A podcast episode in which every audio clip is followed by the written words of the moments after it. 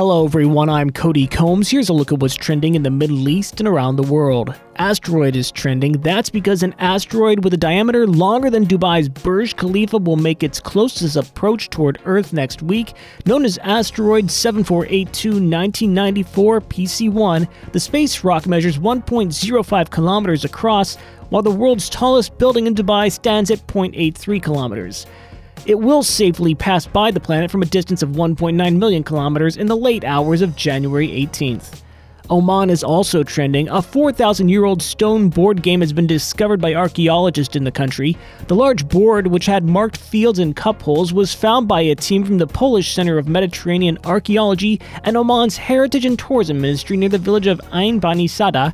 Quote, such finds are rare, but examples are known from an area stretching from India through Mesopotamia even to the eastern Mediterranean, said a researcher. Adele is also trending. The pop star's new music video titled Oh My God has been released and is making the rounds at a fast rate on social media platforms.